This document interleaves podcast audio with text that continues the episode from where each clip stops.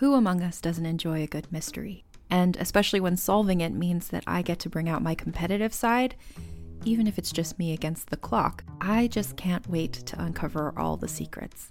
So, June's Journey is a game that is completely up my alley, and I think you'll love it too.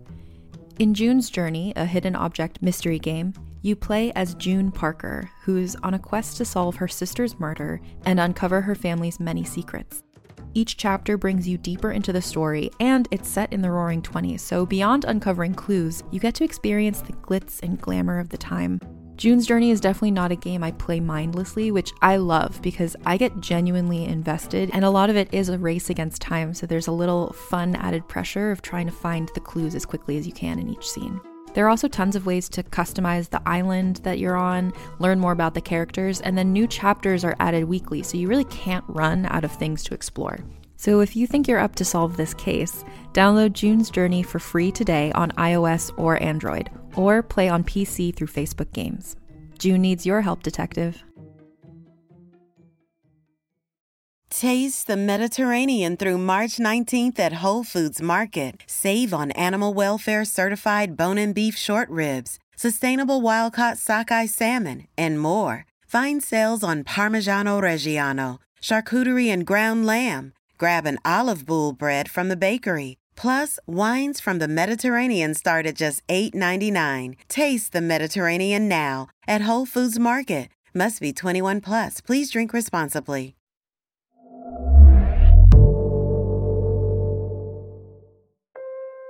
Realm presents Dead Air. Episode 7.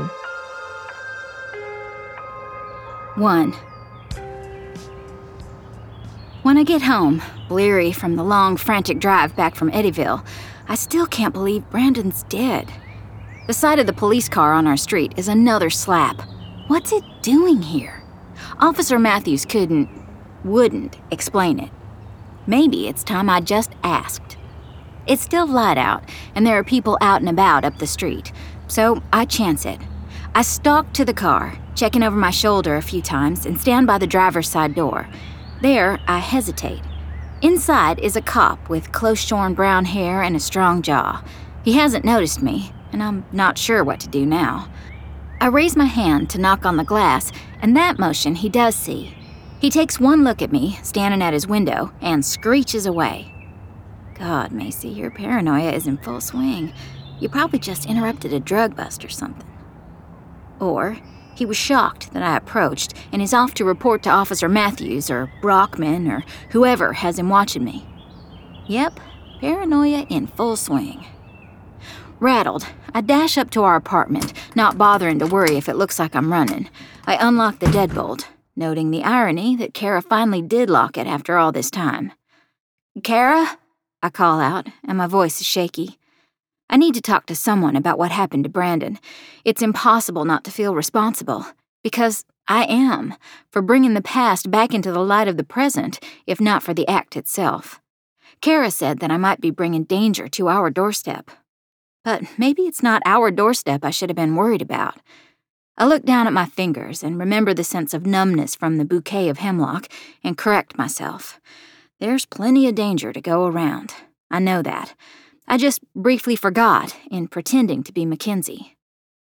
Given the poking around I've been doing into the secret society, I wondered all the way home what men with their connections are capable of. A prison murder seems well within reach. I'd been hoping Brandon called me in so he could recant his confession. What else would be important enough that he had to tell me in person? Kara still doesn't answer when I call her name, so I go and peek in her room. Unmade bed, abandoned jeans on the floor, stacks of books teetering on the nightstand. She must be working. I'm here alone, and while I want to talk, I'm also a tiny bit relieved to skip an I told you so for now. I stopped at Panera halfway home, did a quick edit, and used the free Wi Fi to upload the podcast. There's always a delay before it populates to the various apps, but it should be up everywhere by now. I can check in on the first reactions, maybe add some of them to the feed. I had no choice but to hurry it. For one thing, the newspaper's going to write about Brandon's death. If it bleeds, it leads is a cliche for a reason. I'm surprised that reporter hadn't called me yet. By getting the podcast out right away, I earned some protection. Maybe. I explained my side, mourned Brandon, and made it inconvenient for whoever is behind his death to try to come after me. For once, the spotlight is my friend. So, why doesn't it lessen the guilt I feel pressing down on me? Or is solving this thing the only way to do that? Talking about it was like reliving the moment I found out. You can hear the tremble in my words, the fear. I am visible in this one. I ended up with a short podcast, but it got the job done. The other message beside mourning if it's meant to make me go away, Brandon's death was a mistake. It only convinced me even more that I must find out if Brandon was used to cover for Peg's real murderer. But the big questions remain why a cover up and by who? I am not giving up, not with a man's death on my conscience. And the official cause of death being suicide means some people will interpret this as proof of Brandon's guilt, that he finally made good on his attempt of 18 years ago. Every inmate death gets investigated, and so did his. There's no reason to suspect it was anything more, but most of my fan base will not be eager to buy such a convenient story. And me? I can't afford to. Because I all but know this wouldn't have happened without me putting Brandon McDonald back on the public radar, where he caught the eye of the Kentucky Innocence Project and Reddit's battalion of armchair detectives in the first place. At that thought, I decided to take a shower before braving contact with the outside world, aka popping open my laptop and opening Reddit. My hope is that a dose of steaming hot water will cut through the haze of questions and help me arrive at clearer answers on what to do next. If I'm honest, I'm afraid people will blame me as much as I blame myself. My phone buzzes with a text. It's from Ryan. Brandon McDonald was murdered? That's an interesting way for him to put it. The official statement is definitively suicide. Why is Ryan jumping to murder? Or did the person who informed him put it that way? I respond, I know. I went back to visit him today. They told me he committed suicide, not that he was murdered, when I got there. Where'd you get your intel? Ryan takes a long moment to respond, and I have to relax my grip on the phone. Ryan, dead air. Where do you think? Why didn't you ask me to go with you? Um, because I'm not sure you're playing me for a fool when you join the murderous order of your rich bro dudes? The phone rings before I can formulate an actual response. Ryan's name flashes up on the caller ID. I hesitate, but answer. He talks first. Macy, can we cut the bullshit? No more cryptic back and forth. What's up with you? You've got to be torn up over this. I know I am. Why are you treating me like I'm the murderer all of a sudden? I think of Delilah's photo on his phone at the party, of his induction ceremony into the Order of St. Franklin, which I know from overhearing his phone call is imminent. Suddenly, I realize that now, more than ever, I need to find out exactly when and where it is and see if I can wrangle my way in without anyone noticing. It's the only way I'll find out what the Order of St. Franklin is really up to, what they're truly capable of pulling off. Which means, even though I can't trust Ryan, I need him. I could try Grandma Georgia, but she'd tell him I asked, and she probably wouldn't know the details.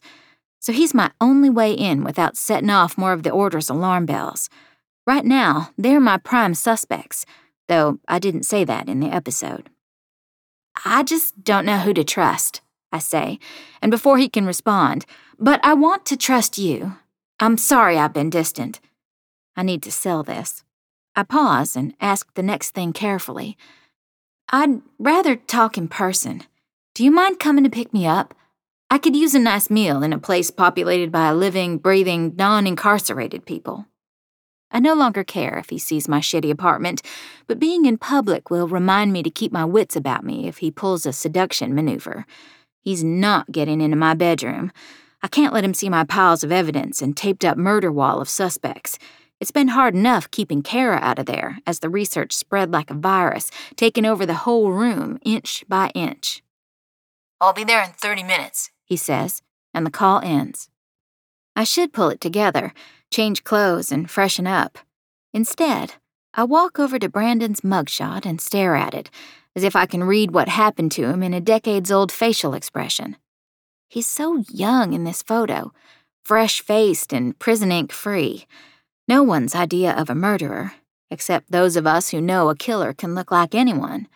Brandon McDonald, barely older than I am now, with a faint dusting of freckles on his cheeks and a life in prison for a crime he didn't commit ahead of him. I'm sorry no one saved you, I say quietly, then shake my head. No, I'm sorry I didn't. 2. It's early evening, and I'm watching out the window blinds as Ryan's truck swings into the parking lot. He shuts it off, the lights going dark, and the door opening. I rush out, locking the deadbolt, and call down the stairs. I'm coming. Oh, he says when I meet him at the bottom. As always, he looks more delicious than a cinnamon roll. I was gonna come up and knock on the door. I shrug. No need. The look he gives me is skeptical. Are you really okay? I heard the podcast. I'm freaking out. No, I'm not. I'm freaking out too, I admit. Also, I'm starving. A whisper of a smile. Well, I can help with that at least. Do you like sushi? I've never had it because Dad is highly skeptical of fish this far inland. Sure, I say. Good. I made a reservation at Tomo, hoping that was the case. Best spicy tuna roll in town. My favorite brand of comfort food. He waves for me to join him, opens the passenger side door of the truck. Like we're on a date, which we are not. I climb in and he lingers beside me in the open door. Macy, what happened with Brandon? It isn't your fault. My throat tightens and I feel that stinging sensation in my nose like I might start crying. Again. It is my fault, almost certainly, but I needed someone to tell me it isn't. Dinner? I managed to croak out. You got it, he says, and leans in to kiss my cheek before shutting the door. You don't trust him. You can't. That I still have to remind myself of this isn't a great sign. Not like it hasn't been the longest damn day, though. Anyone might slip up and get weak after a day like this. The memory of Delilah's photo on his phone surfaces, and I resolve to stay strong. Ryan drives the speed limit the short distance from my place to the far better neighborhood of Chevy Chase. There's a gourmet salt store over here, an artisanal sausage gastropub, and one of my favorite independent bookstores. Need I say more? He keeps sliding me glances, checking up on me. I manage to breathe my way through about to cry and back to pretending to be okay by the time we park. There's a task to be accomplished, and I focus on that. The young Japanese woman at the host stand greets Ryan familiarly and leads us to a table toward the back. We have a view of the sushi bar, and the chef also clearly knows Ryan on sight. We both get warm smiles and a nod. The server leaves us a skinny paper menu with specials and then ducks over to grab two plates with food on them and sets them in front of us, along with a small white bottle and two little white cups. Thank you, Ryan says. My pleasure and then she leaves. There are chopsticks on the table, but no other silverware. Mayday, Mayday. Ryan takes the open mouthed white bottle and pours a clear liquid into each of our cups. Sake? He asks, and pushes one over to me when I shrug. He picks up his set of chopsticks and scrapes them against each other, then settles them into his fingers easily and serves us each some of the appetizers on square white plates. I pick up my own chopsticks and try to imitate him, only to look up and find him watching me. This is your first time eating Japanese, isn't it? He asks. Why didn't you just tell me? My cheeks are hot with embarrassment. I don't know. I guess I didn't think it through. You'll love it, he says. This is gomae, spinach salad with peanut dressing. The dumplings are gyoza. They're filled with pork, and they're one of the best things in life. We'll ease you into this. I lift the white cup and down its contents in a single gulp. I gasp at the perfume and fire taste. Ryan waves the waitress over and orders two beers. You usually sip that kind of sake, he says.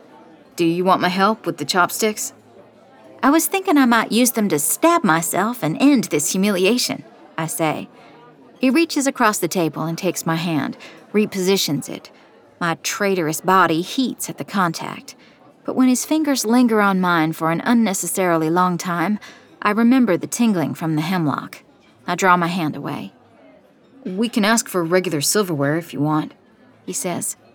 Never, I answer, and I do my best.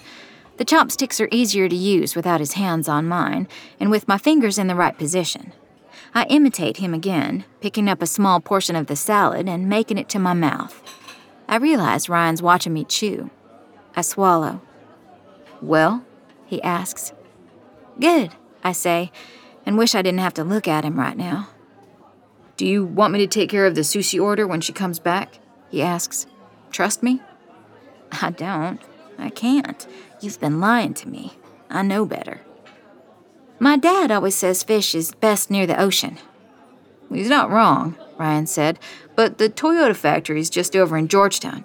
That means we have extremely fresh, extremely good sushi all over town. I'll get some vegetables too, just in case. Fine, I say, and gratefully accept the beer the waitress returns with. Ryan ticks off seemingly every other box on the sushi menu and hands it to her. Reprieve over. I drop my first dumpling twice, but finally get it to my mouth, and must admit it's worth the effort. Ryan is watching me again when I look over. So, he leans forward a little, his blue eyes fill with worry. Did you mean what you said on the podcast about continuing? You could stop. Maybe you should. Maybe we both should. How can you say that? Brandon is dead. Well, that's why I'm saying it, he says, pushing back and you had to go to the ER. Did you find out who sent the flowers? I ask. Apparently, it was a group effort, he says darkly. I just. Maybe we should leave this alone. Answers aren't worth more people getting hurt. I feel I encouraged you to do this. I'm responsible if something happens to you. I'm fine, and I'm responsible for myself, I say, my heart beating hard. Do you still think it's possible Brandon was framed? Ryan hesitates and then nods. Why would he kill himself now? That's the question, isn't it? I say. But also, who would be motivated enough to take him out now? Who is that scared? That's the question I still don't have the answer to. I pause. Your order buddies. Did you tell them about you and me? No, he says shortly. Of course not. But they're gonna find out. Everyone is. It has to happen sooner or later. How are you to deal with that? I don't know, he says. As if to punctuate my point, my phone vibrates in my pocket. I turn the screen so Ryan can see the ID Lexington Herald Leader, the reporter. I answer, This is Mackenzie Walker. Hi, Mackenzie. It's Daniel Spears again. I heard your podcast, so I know you're aware of Brandon McDonald's death. My editor is insisting on a story, and you're part of it. Do you have a comment on his death besides what's in the episode? I also need to confirm your age. Here it is. My parents are going to find out about the podcast. Time's just about up for me and for Ryan. I'm 22. I guess my comment is I stay focused on Ryan as I talk. Brandon McDonald's death is a tragedy, whatever the cause. All I can do is remain committed to finding out the truth about Peg Graham's murder. And I'm so sorry that someone else ended up dead. I hope you don't blame me. Saying those things out loud is more likely to inflame than help, though. Following the news has taught me that. Thanks, Mackenzie, Daniel says. It'll be in the paper tomorrow, online in a couple of hours. Thanks for the heads up. I end the call, and Ryan raises his eyebrows. How will your parents react to your name in the paper? I want to ask him how his friends will when they figure out the girl he's been hanging out with is the podcaster they sent a poisoned bouquet to. But then, it's not like the story will run with a picture of me. Where would they get one? I made my Facebook private weeks ago. I guess I'm about to find out. I remind myself why I'm here. I need information about Peg and Delilah which means I need to determine the truth about the St. Franklinites. New topic. Do you have any plans with your order friends anytime soon? I'd like to talk to a couple of them. Why? Ryan leans back, surprised. I don't think that's a good idea. Worlds colliding? I can be subtle. No, because they're idiots, he says. He's so convincing, or he would be, if only I hadn't seen him buddy buddy with Travis. And they're my age. At least the guys I hang out with are. What could they know about what happened back then? They might know about Delilah. You might. It's on the tip of my tongue. Yeah, you're right, I say. Sleeping dogs. His eyes narrow, suspicious of my dropping it. Who could blame him? It's not exactly something I'm known for. More food comes then, on several massive platters, a rainbow of raw fish arranged on rice, along with a few crispy fried things. A couple is being seated a few tables over from us, and they wave at Ryan. They're older. Ryan looks at me like he wants to continue our conversation, but then he reverses course. I'll be right back, he says apologetically and gets up. They're friends of Grandma Georgia's, and I'll never hear the end of it if I don't say hi. He hesitates. Start with the tempura veggies if you want, he says, and points to the fried stuff. I decide to look at this as an opportunity rather than be offended that he doesn't offer to introduce me. I pick up my phone and frown at it. Crap. My palms heat up. My phone died, I lie. I just want to text my mom some kind of warning. Can I borrow yours? He hesitates, but he unlocks his phone and hands it over. He heads over to the older couple's table. Yes, I realize this is even worse than the first time I snooped.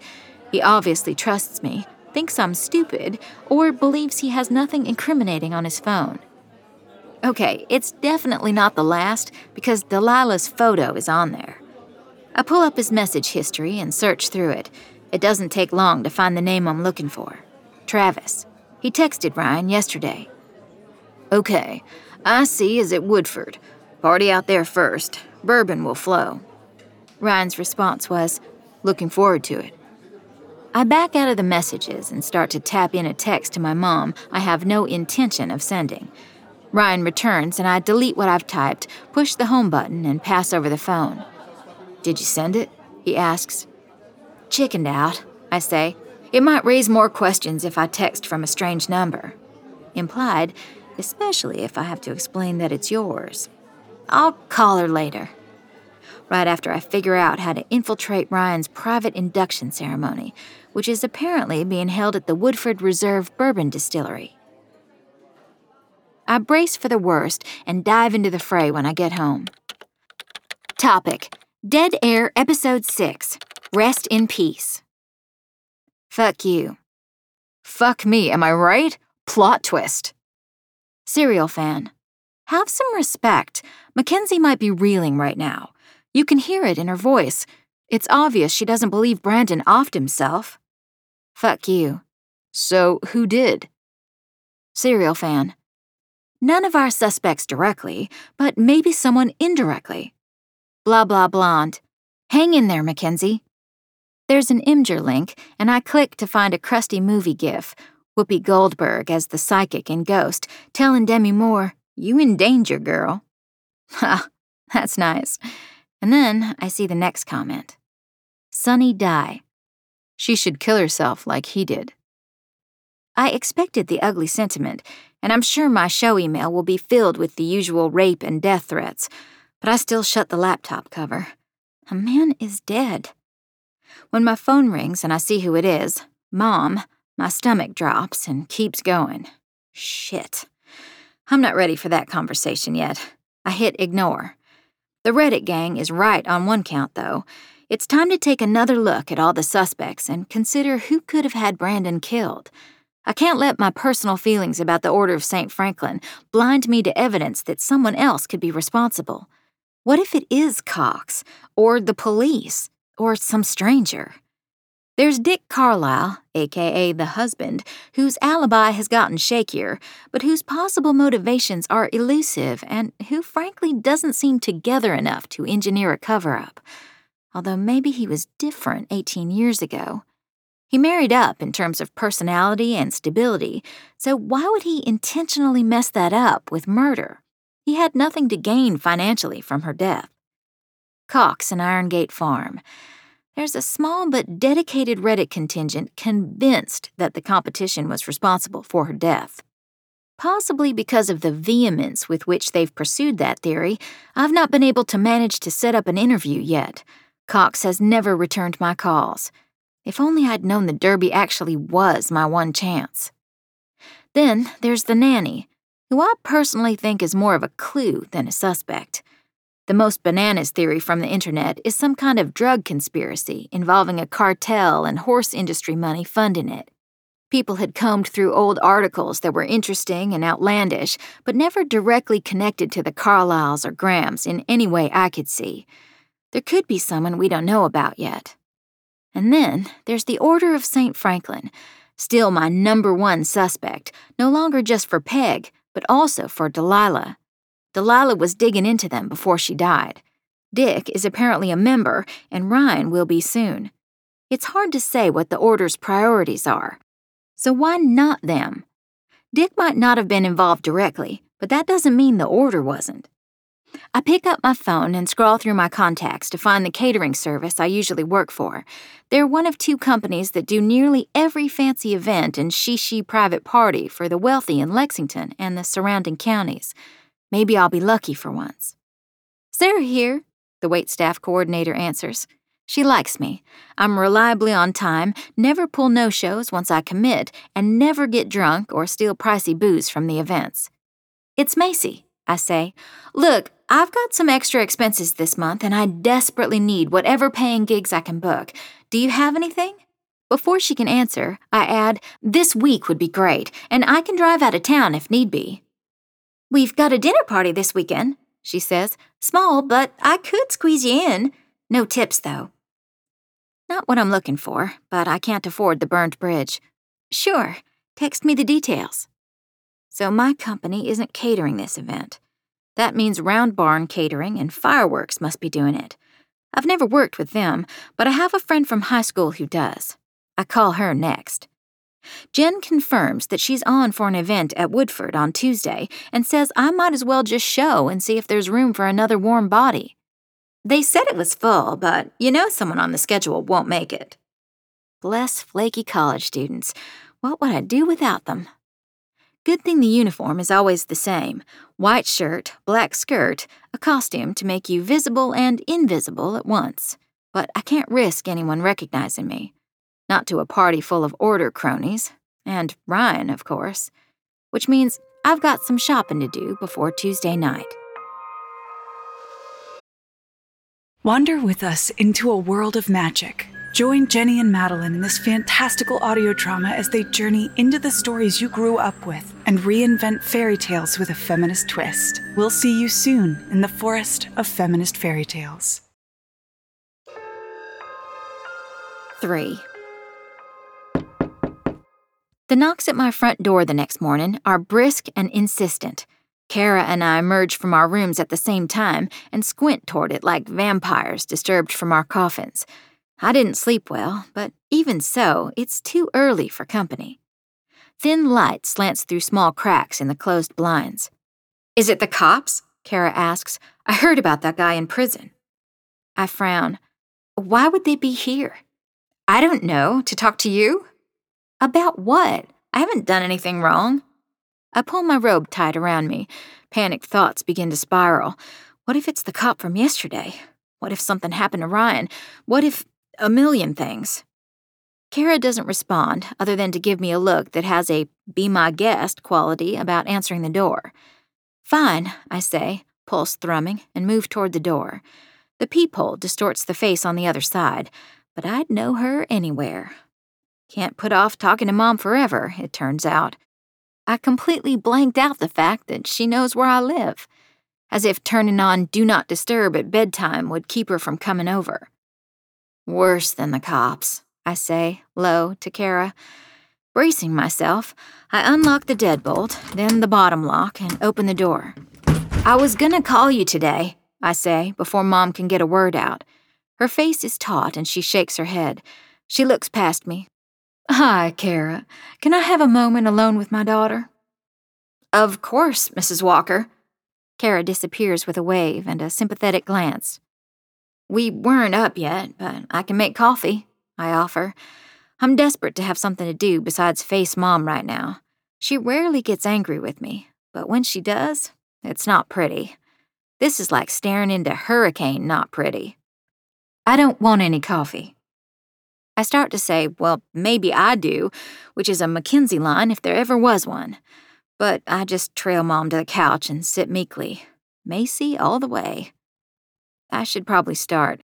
I can explain. How can you be so stupid? She asks. After what happened to Delilah, do you think I don't go to bed every night and wake up three, four, five times wondering if I know you at all? If you're out there taking the same stupid risks, if Mom, I say, I'm not Delilah. I know that, but you're following in her footsteps, she says. Why would you do this and keep it a secret? You knew it was wrong and you deliberately kept it from us. Okay, that's true, but I need to break through to her somehow. She needs to know this isn't all for nothing. Mom, I'm not convinced anymore that Delilah's death was an accident. She stares at me, apparently speechless. When she finally speaks, her voice is more sad than angry.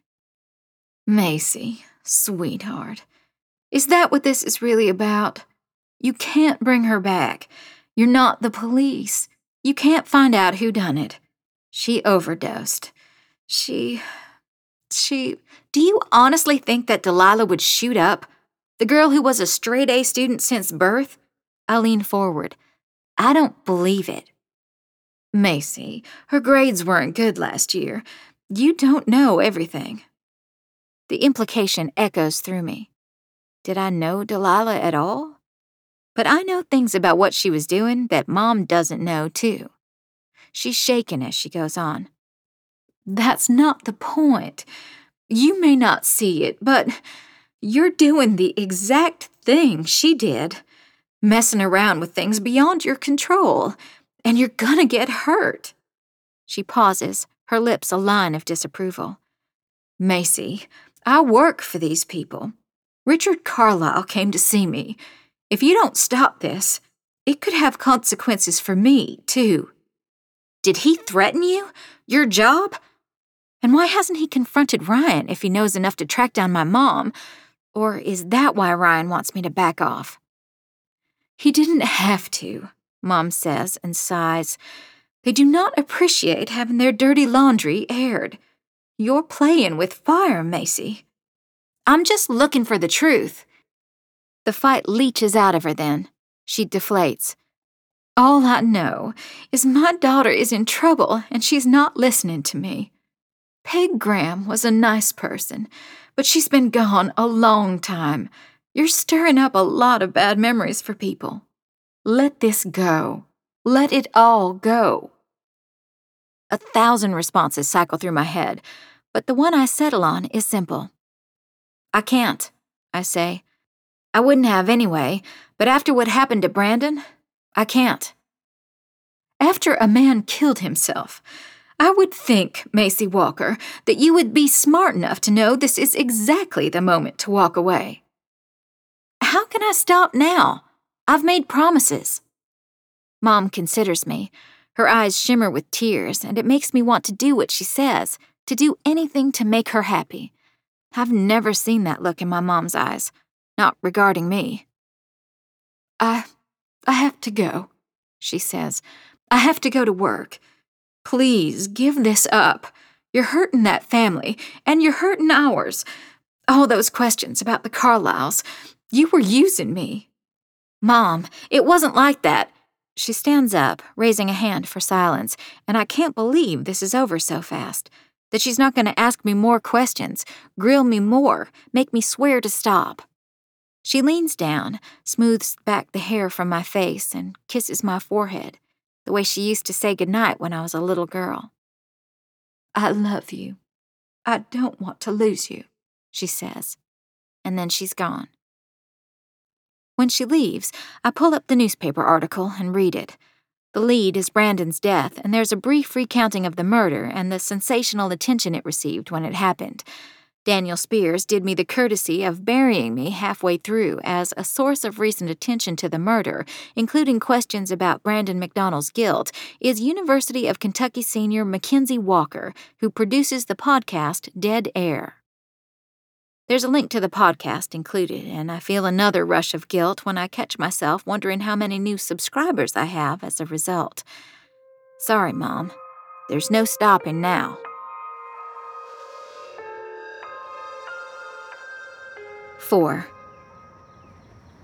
I decide to show up early enough to take a tour of Woodford Reserve to get a feel for the layout. The distillery is nestled in part of the bluegrass 20 minutes outside town and straight off a tourist bureau ad for the Kentucky Bourbon Trail.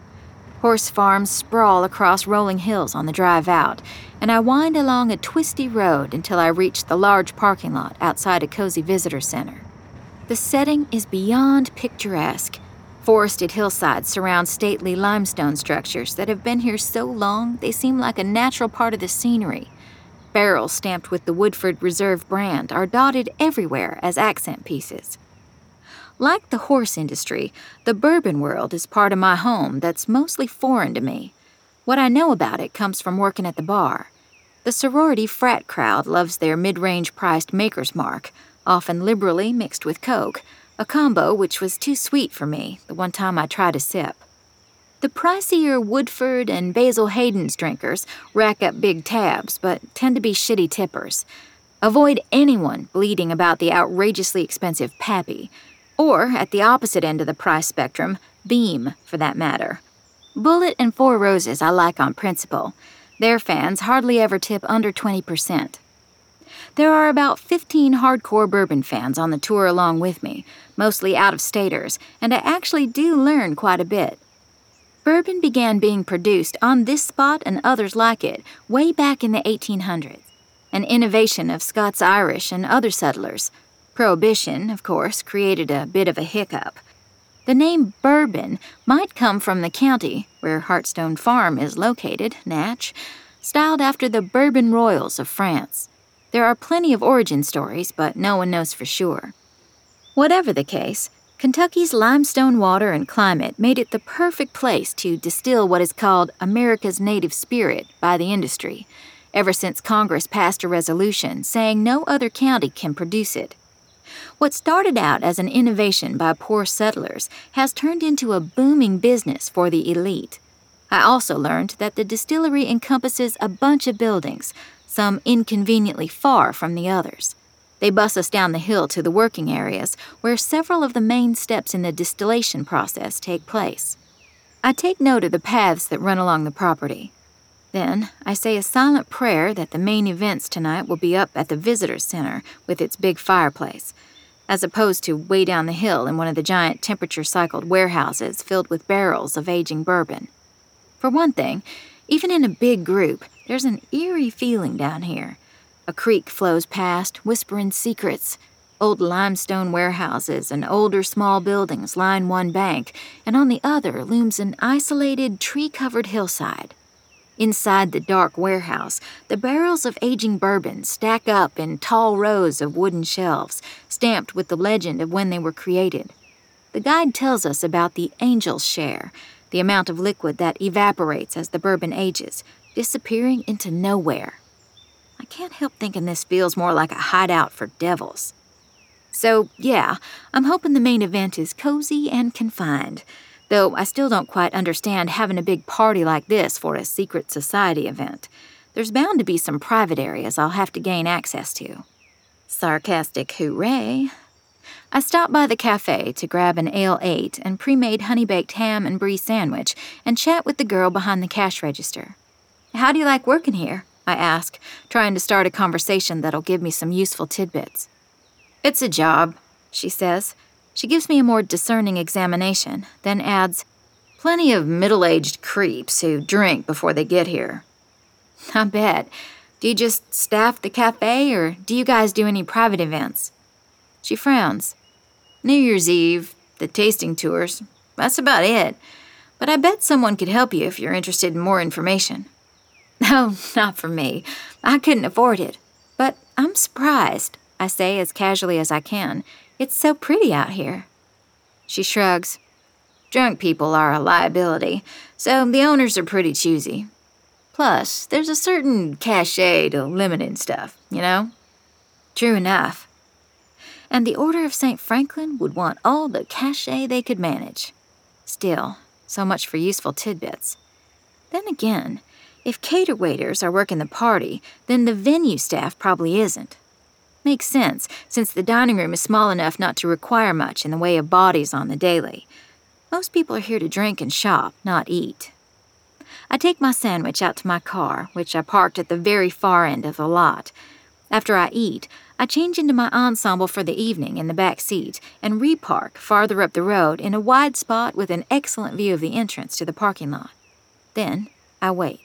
My dad texts me late in the afternoon, having apparently caught up to the news about the podcast. Your mom will calm down. We'll be fine. Proud of you, Lois Lane. My eyes sting, and in that moment I know how much I needed a vote of confidence from someone I love. I text back a heart. Buoyed, a spike of perversity inspires me to text Ryan as the last of the tourists are driving past. It's almost showtime. Heya, I write. Hey back, he responds. What's up? Finally talked to my mom. That went, well, you have plans tonight? Free to talk? I wait more. Finally, he writes back. Wish I could. Family obligation. Might go late. Call you after? Kay, I send, while imagining all the delicious and scathing responses my fingers could type back instead. But no, I don't want Ryan to know I'm here. I have a plan for that too, and it involves avoiding him as much as possible. Part of me is certain I'm making too much of an effort, for Travis or for him. Rich guys like this don't notice the help, even the nice guys, and I no longer count Ryan among them. I feel a hot sting of shame and confusion, and yes, longing buried there too, as I remember how I trusted him, how he believes he's still fooling me. Well, it's time for me to play them for fools now. I pull on the wig I picked up for more than I expected it to cost at Pamela D's. Shoulder length black with layers. I add more makeup than I normally attempt, based on a YouTube tutorial about how to look older aimed at teens without fake IDs. I barely recognize the end result. I hope this disguise will be enough to keep me safe. I'll just have to stay out of sight as much as possible but the anticipation of broadcasting whatever I learn here on my next podcast balances my nerves. I owe this to Brandon McDonald and to Peg Graham. I owe it to Delilah. When I spot my friend Jen's car driving in, I turn the key in the ignition and follow her back to the distillery. I'll tell her the new look is something I'm trying out for its effect on tips. Here goes everything.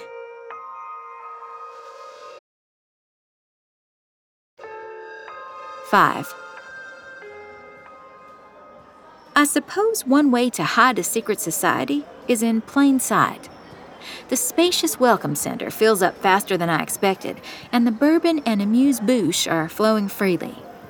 The head of catering accepted my arrival with a welcome once Jen vouched for me. As expected, someone didn't show up.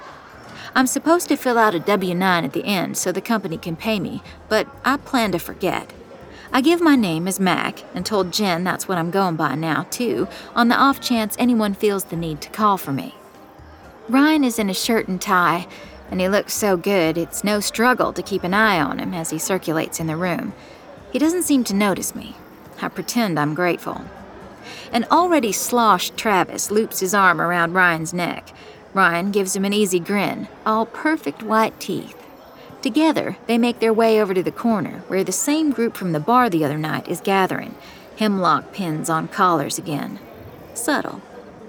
The boys slip outside, and no one else seems to notice. A party within a party.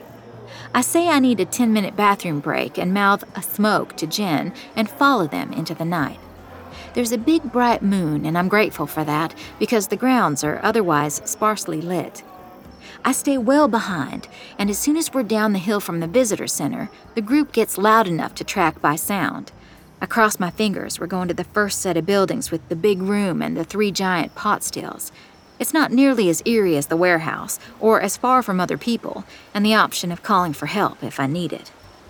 But no, they keep going.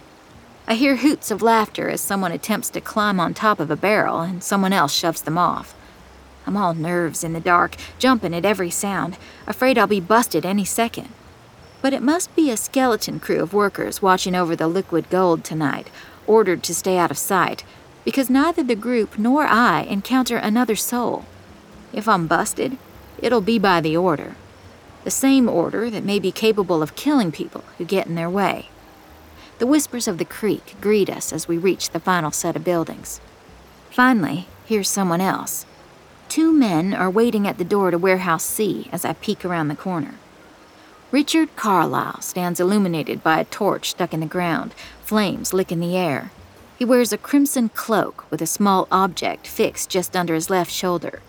I'd be willing to bet it's a hemlock pin. The other man is in shadow, and I can't make out his face.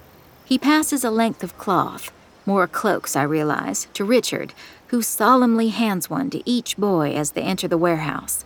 Ryan is last, and they pause to regard each other the older generation of the secret society, here to induct the younger. How very touching. Ryan accepts the cloak and then goes inside, followed by Richard.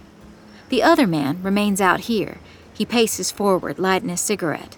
Other than the creek, it's so quiet that I'm worried I'll give myself away by breathing. Ryan and his friends don't emerge. I'm sure it's only been a minute or two, or five, but it feels like forever. The smoker lights another cigarette and strides farther away. Is there something familiar about him? No, I'm reaching. What do I do now? If I can't get in the warehouse, then I'll never find out what I came here for. The door flings back open and the boys file out, wearing their new ceremonial robes, pins at the shoulders, just like Richard. I count. Not that I'd need to. I'd recognize Ryan's walk, the way he carries himself. He's not with them so he's still inside. The smoker waves to Richard, who comes out with the boys, and says, Almost done? A warning sounds at the back of my mind at the rumble of the smoker's voice, but I don't know why. Not quite, Richard says, walking closer to him, and his tone implies he's offended to be asked. Travis follows, approaching the other man. Can I bum a smoke? The cloaked order members and the somehow familiar man meandered together toward the row of smaller buildings and the creek beyond. Ryan still inside the warehouse. This is my chance. I hesitate for another second, and then I take it, rushing forward. They left the door open, and I slip inside where the tall barrels sit in row upon orderly row, floor to high ceiling, on their wooden shelves. I imagine I can sense the silent disappearance of the angel's share as it wafts away into nothing. My shoe scuffs against the floor, and I freeze in the dim, silent warehouse. But nothing happens. There's a walkway that runs the length of the warehouse, and as I reach it, I have no idea which direction to go in this enormous place to find Ryan. Then I see him. He's to the left, at the far end of the barrel lined corridor, wearing a purple cloak and looking down at something in front of him. I check to make sure no one's entered behind me, then creep forward in the low light. My breath comes shallower, and I pray he doesn't turn around. If he does, all I'll be able to do is dart into one of the rows of aging bourbon and pray I'm fast enough to avoid detection. As I get closer, I realize what's in front of him. A book sits on a small table, leather cover with heavy, slightly brown pages, and he's writing in it. Probably some Da Vinci Code bullshit, but I'm extremely curious nonetheless. I duck into a row of barrels a few feet from him and peer out. When he finishes what he's doing, he hesitates. He takes his phone out of his pocket and stares at it for a long moment. Then he sighs and pockets both phone and pen. I expect him to pick up the book and I'm wondering whether I have the guts to confront him, even knowing he'll probably call for someone and I'll be busted. And oh God, why does that stupid you in danger girl gif pop into my brain now? Thanks, Reddit. But he closes the book and turns to leave. I pull back and hold as still as possible. He passes me without a hitch in his step. I lean out to watch him until he's gone. I may only have a few seconds. Someone will come back for this book, right? I need to know what it is. I whip out my phone and scurry forward. My time is limited. I flip the book open halfway through and see dates. I page backward and discover yes, what's in this book is in chronological order. And what is in it? I catch glimpses as I go, all misdeeds, all with signatures after them. It's a book of secrets, illegal ones. Bribery of a judge in 2013, transfer of funds to an offshore account in 2008, a consortium fixing a race in 1998. There are photos pasted in some of the pages. Could there be something about what happened to Delilah in here? First Peg, then Delilah. I need to prove I'm right about Peg. Then maybe someone will listen to me about my cousin. I flip and flip until I find the dates I'm looking for Peg's murder, and I snap a photo with my phone and then another of the next two pages. I don't have time to stand here reading. There's a sound at the other end of the warehouse, and I flip the pages a little forward and then hesitate at a photo I recognize the alibi photo. Smiling Dick and his friends. There's no date on this version. I page past it and dash back to my hiding place, praying I made it before the guys were in the walkway. I lie down flat so I'll be completely hidden by the barrels set lengthways through the middle of this row. I'm afraid to breathe. I wait, listening to the sounds of conversation and footsteps and gripping my phone tightly. Sweat forms on my upper lip. The cloaked group gathers around the book, and I can only see the back edge of the circle. You have shared a secret with your new brothers, entered into our book, Richard says. Now, you will prove that you trust them, and they will prove that you can. Bring the hemlock cup. A pause before Travis speaks, a mix of slurred and stilted.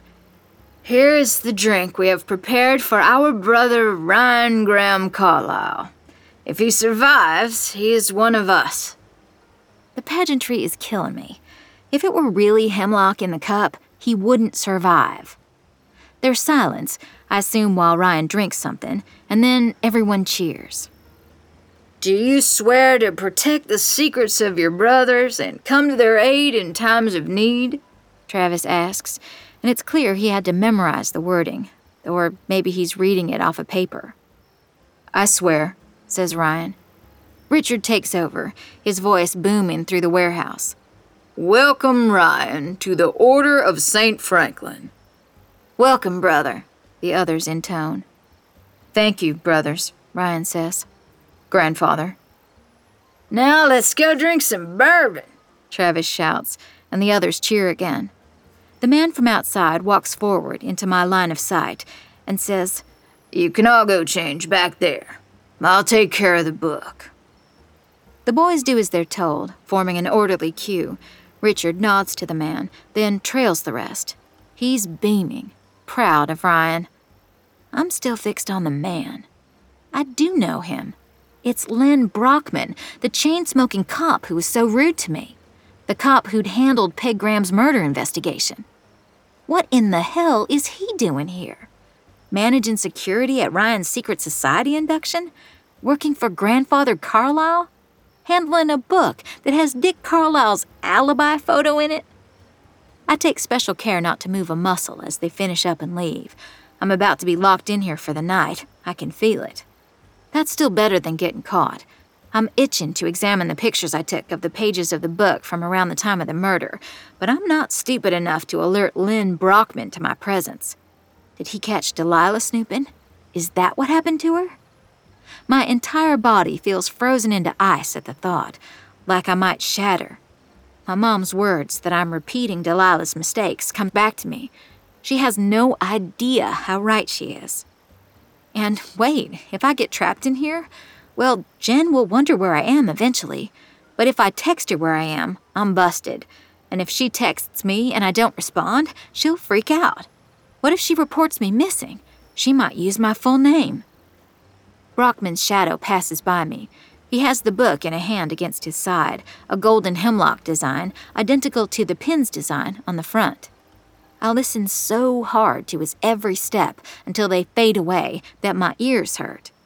Maybe I can get out of here before they lock up. I wait until I'm certain he's gone. Then I slip my phone into my skirt pocket and push up to my knees, then my feet. I walk as quietly as possible to the end of the row and step out into the walkway and straight into the path of Ryan, who's quickly striding back into the warehouse and toward me. He's changed into regular clothes. He squints. Macy? Please, I whisper, don't tell. He rushes forward and keeps his voice down, but his worry is plain. What are you doing? You shouldn't be here. Brockman calls out from the direction of the entrance. You find what you forgot? I look desperately at Ryan. He just pledged allegiance to his brothers. No way he's not going to rat me out. I scramble backward, nearly tripping, and Ryan's brow creases with concern. Trust me?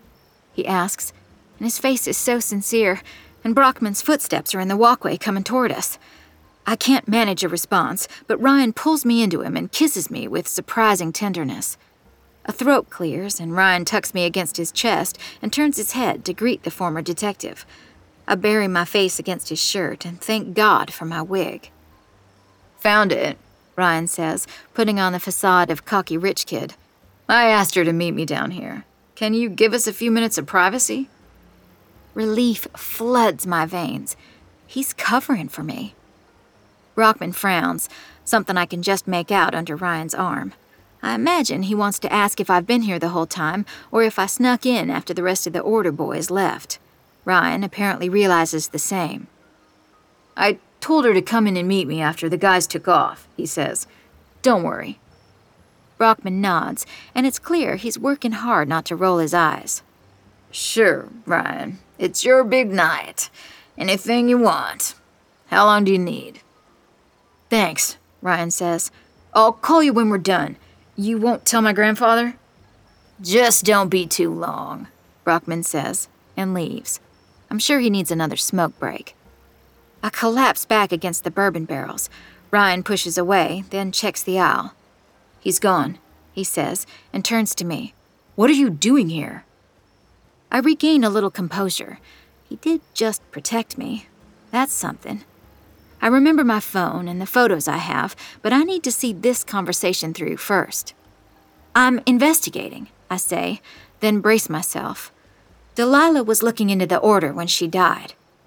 Ryan's eyes widen in what looks like genuine surprise. What? I swallow. May as well lay down all my cards.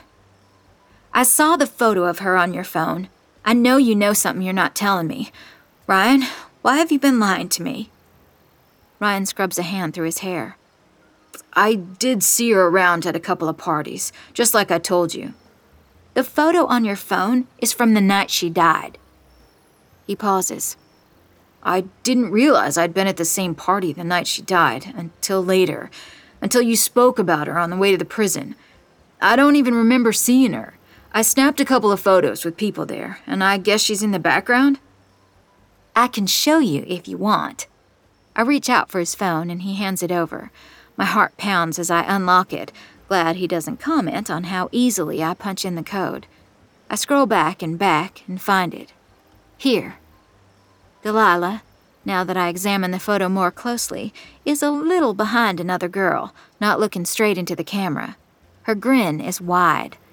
I watch Ryan intently as he looks at his phone, scanning for any sign of guilt. I swear I didn't know I had that photo. I should have told you I was there, though. Ryan looks at me with such sincerity that I can't discount it. I didn't want to upset you. I know I messed up. If this, he gestures around us, St. Franklin bullshit had anything to do with Delilah's death, I'll help you find out. I search his face. Really? His eyes are steady on mine as he answers. I swear. I feel like he's telling the truth, but you're that chill about me breaking into your phone? Macy, your snooping is one of the things I like best about you. I shouldn't have lied to you. I should have told you right away. I'm sorry. I feel my cheeks heat. Someday I will react to compliments like an adult, but not today. You can understand why I didn't trust you for a while there. Yeah, I'm an idiot. I should have known you'd find out. He shakes his head. Does that mean you might trust me again? You can, you know. Can I? My heart beats at his words. I want to believe him. Ask me anything, he says. No more lies. Okay, go big or go home. What's that book? The Book of Secrets, he says. It's been around since the beginning, they claim, kept at a secure location except for official gatherings. Kept at a secure location by Lynn Brockman, I say. Ryan frowns. You mean Lenny? The guy who was just here, I try. He works security, Ryan says. My heart beats too hard. Since when? Practically my whole life. He's always working this or that event, doing jobs for people. Why? He sounds like he's being truthful. Ryan, you really don't know who he is? I don't. And now you're making me worry. Is that why you were so scared? Who is he? I rest my back against a shelf, gathering my arms around myself. He was the lead detective on your mother's case. Ryan is quiet for a long moment. Let's get out of here. Come home with me? All right, I say. 6. We don't talk on the drive out to the farm. We don't need to. For the first time in days, I don't feel like the world is collapsing around me. Or it is, but I'm not alone. Somehow, that makes all the difference. Ryan tells me his dad is away with Skylar in Mexico for the weekend. We have the place all to ourselves. We have so much to talk about, but we don't talk. I follow Ryan upstairs to his room. I don't let my thoughts linger on what happened in the master bedroom those long years ago when we passed the closed door. He brings up two glasses of bourbon, neat, but we barely sip them before we fall into his bed together. His hands in my hair, my lips on his skin. Not thinking feels like heaven. Maybe this is the angel's share. I wake up before him the next morning, shocked that I managed to sleep the whole night through. My phone's on the bedside table, and I sit up and reach over for it. Ryan throws his arm over mine and says, No, too early. But this stolen time, thinking only about each other, has to end. We're close to answers. I can feel it. I roll over and meet his eyes. I took pictures of the book.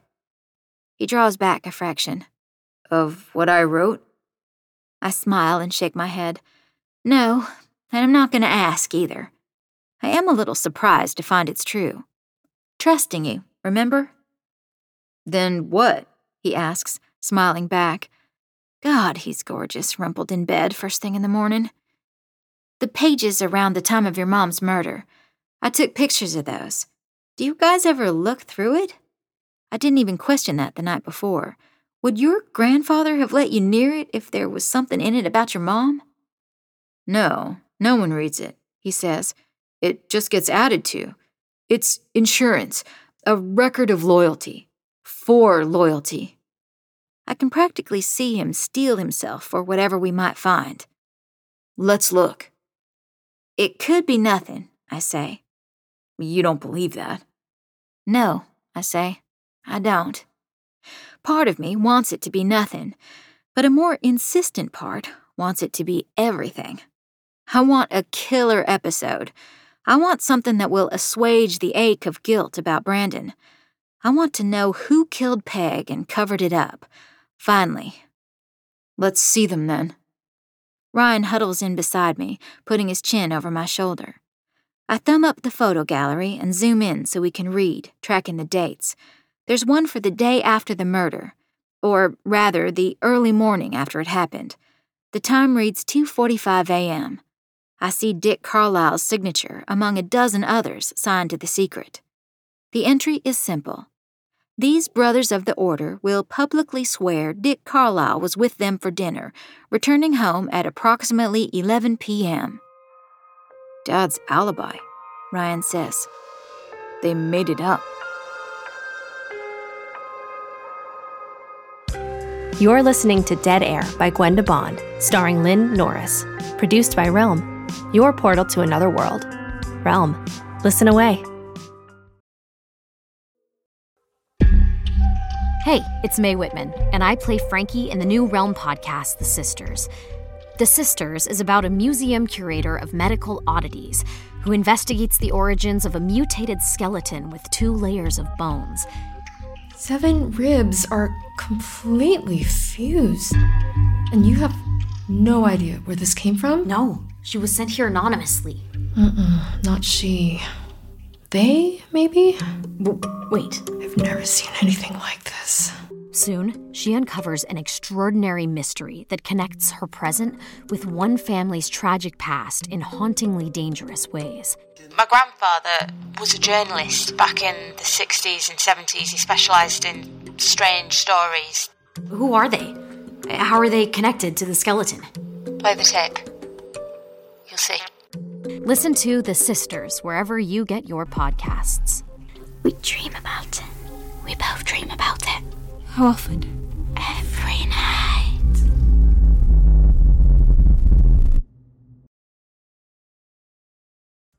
Dead Air is created by Gwenda Bond and written by Gwenda Bond, Rachel Kane, and Carrie Ryan. It is produced by Julian Yap and executive produced by Molly Barton.